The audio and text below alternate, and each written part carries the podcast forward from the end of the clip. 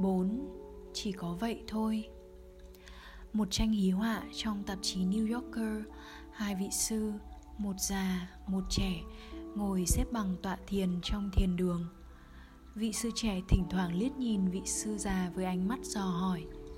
Vị sư già quay sang anh ta nói Không có gì xảy ra hết Chỉ có vậy thôi. Thật vậy Thông thường khi chúng ta quyết định làm một việc gì Tự nhiên ta muốn có được một kết quả nào đó cho công trình của mình. Chúng ta muốn thấy một kết quả, Cho dù đó chỉ là một cảm thọ an vui nhẹ nhàng. Tôi thấy có một ngoại lệ duy nhất trong thiền tập Là một việc làm có ý thức và có phương pháp của con người. Mục đích không phải để tự cải tiến hoặc đưa chúng ta đi đâu hết. Thiền tập giúp cho ta giản dị, nhận thức được thực tại của mình trong bây giờ và ở đây có lẽ giá trị của nó là ở chỗ đó. Và có lẽ trong cuộc đời chúng ta cần nên làm một việc nào đó, chỉ là làm là vì làm thế thôi. Nhưng nếu ta gọi thiền tập là một hành động, thì chữ ấy cũng không đúng lắm.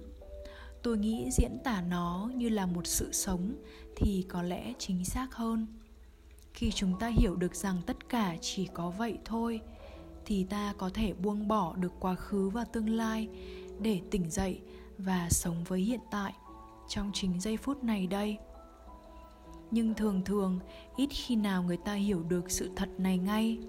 Họ muốn tập thiền để được nghỉ ngơi, để kinh nghiệm một trạng thái đặc biệt nào đó, để được trở thành một người tốt hơn, để làm giảm sự căng thẳng đau đớn, để thoát ra những tập quán, thói quen ngàn đời của mình, hoặc để được giải thoát và giác ngộ mặc dù đó là những lý do tránh đáng, nhưng chúng có thể sẽ trở thành những chướng ngại nếu ta hy vọng rằng chúng phải xảy ra chỉ vì ta bắt đầu tập thiền.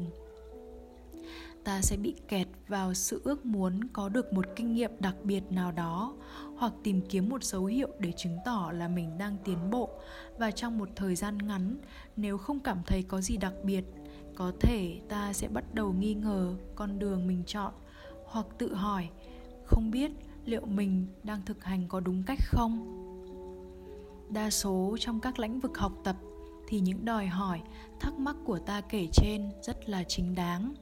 Lẽ dĩ nhiên, sớm muộn gì chúng ta cũng cần phải nhìn thấy sự tiến bộ của mình để được khuyến khích và để tiếp tục sự thực tập.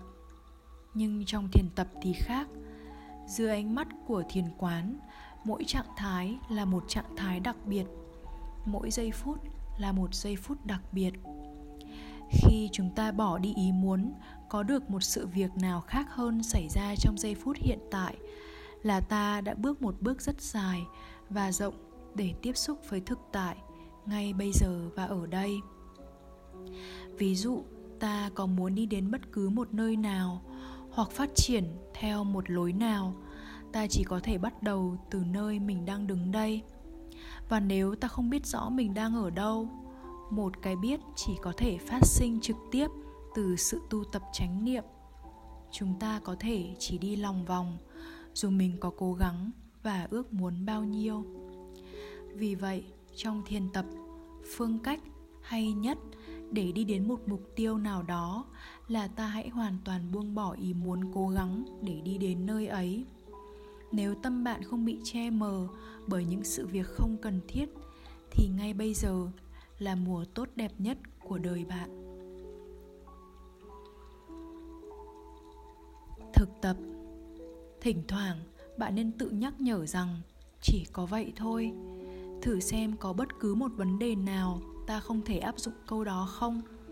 Bạn nên nhớ rằng, chấp nhận giây phút hiện tại không có nghĩa là ta chịu thua hay đầu hàng những gì xảy ra trước mắt. Nó đơn giản, có nghĩa là ta công nhận và ý thức rõ ràng rằng việc gì đang xảy ra, nó thực sự xảy ra. Thái độ chấp nhận không hề chỉ cho bạn biết việc gì cần phải làm.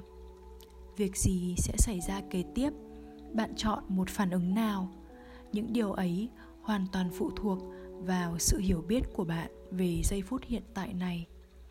Bạn nên tập hành động với một ý thức sâu xa rằng, thật ra sự việc chỉ có vậy thôi. Nó có ảnh hưởng gì đến quyết định và phản ứng của bạn không? Bạn có thể suy nghiệm về việc đó một cách chân thành không? Bây giờ có thể là mùa tốt đẹp nhất, thời điểm tốt đẹp nhất trong đời bạn. Nếu đó là sự thật, thì bạn sẽ làm gì?